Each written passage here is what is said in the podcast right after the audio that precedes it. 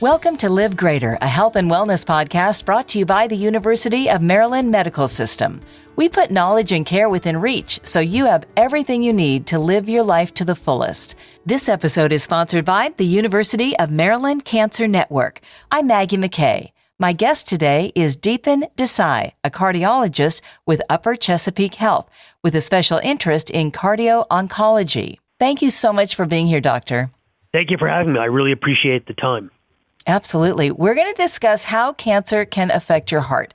So cardiovascular disease and cancer are leading causes of death in the U S. Are they linked in any way?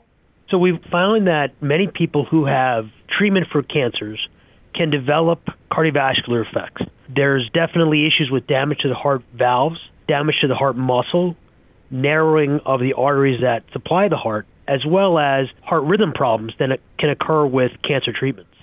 Wow. How common is this for these two conditions to occur together?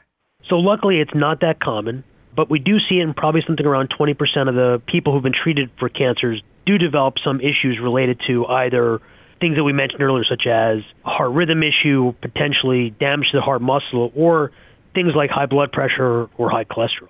So what are some of the causes of heart disease when you're talking about cancer treatments? When we look at cancer treatments, there classically have been two drugs that have been implicated in causing issues with the heart muscle. One of them is, is adriamycin, and another one is Herceptin. Herceptin is a drug commonly used for breast cancer therapy. And there's been multiple studies looking at those drugs causing issues with the heart muscle, making it not as strong as it used to be. We also know that people who receive radiation therapy to their chest for certain types of cancer can develop issues with their heart valves, narrowing of the heart arteries, as well as an inflammation of the sac around the heart called pericarditis. Wow. As you know, there's more and more novel treatments to cancer care. There's new novel therapeutics that are out there, immunotherapeutics that treat cancer in different ways. And we're just learning about those new medicines and how they can potentially affect the heart. I was just going to ask you if there's new research, so maybe you could get rid of these old treatments that wouldn't damage the heart. Do you think that's a possibility in the future? It's definitely a possibility, but the new drugs that are coming out, they're almost coming out on a daily basis to treat cancer because they're so effective at treating cancer with a real reduction in some of the side effects. But some of these drugs, we're just learning about how these drugs also can have potential cardiovascular effects. And there's lots of groups that are out there, both from the American College of Cardiology as well as the oncology societies, that are trying to find out and study these new cancer drugs to make sure that there's not cardiovascular toxicities that come to light with these newer drugs. That's got to be so frustrating as a patient to be treating one thing that causes another, and of all things, your heart. And I'm sure it's frustrating also for the providers that we think we're doing the best thing by treating them for disease A, and they seem to develop a secondary disease related to the treatment that we thought we were doing the right thing about. Absolutely. So how long does the increased chance of heart disease continue after the cancer treatments are all finished? Well, when we look at the older drugs, the ones that I talked about previously, sometimes that can be irreversible. There are times where those drugs, once you've stopped using those drugs, the effect goes away and the heart can come back to normal. But there is a dose dependency with some of these drugs that over time, that despite stopping the medication, if there's been enough of it delivered, the heart muscle can remain weak over time. So as a cancer patient or survivor, what symptoms should you be looking for that might indicate a heart condition? So things that that we find can be really telltaling are things such as shortness of breath, meaning that you're having a hard time catching your breath when you exert yourself or even at rest. Things that people can notice, such as swelling of their legs, swelling of their ankles. Maybe the shoes don't fit right because they've developed what's called edema or swelling of their legs. And obviously the things that are really scary, such as chest pain and palpitations, those things will obviously bring people to light in terms of a cardiovascular effect of their chemotherapy. What kind of doctor should cancer patients and survivors see for heart care?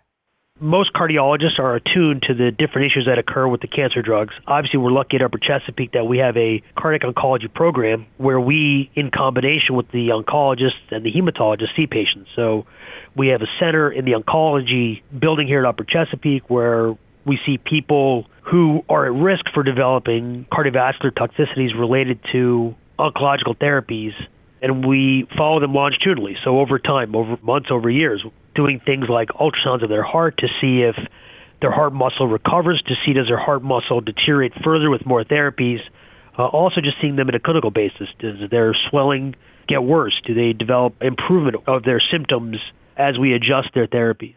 There's many of these programs. Obviously, uh, probably a dozen years ago, this was really just coming to light. And over the last ten years, we've seen a real robust understanding of how immunological agents and chemotherapy can affect the heart. There's many of these programs uh, all over the country. Well, that's encouraging. If somebody has both cancer and heart disease, what can they expect to have to undergo? They usually get the typical cardiovascular and oncology comprehensive care. So an examination with a physician, uh, review of their laboratory studies, obviously in the setting of a cardiologist and E K G and their cholesterol, and their normal routine care. Obviously, we monitor them much closer in terms of looking at their heart muscle a little more frequently, anywhere from every three to six months. We probably do E K Gs a little more frequently than we would, looking for heart rhythm problems to see if these come to light with these new chemotherapeutic agents. Are there some things that cancer patients can do to prevent heart complications?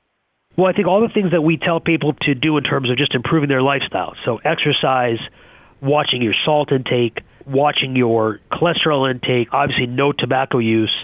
Things that I think we all say are good for your overall health will help when it comes to your cardiovascular health.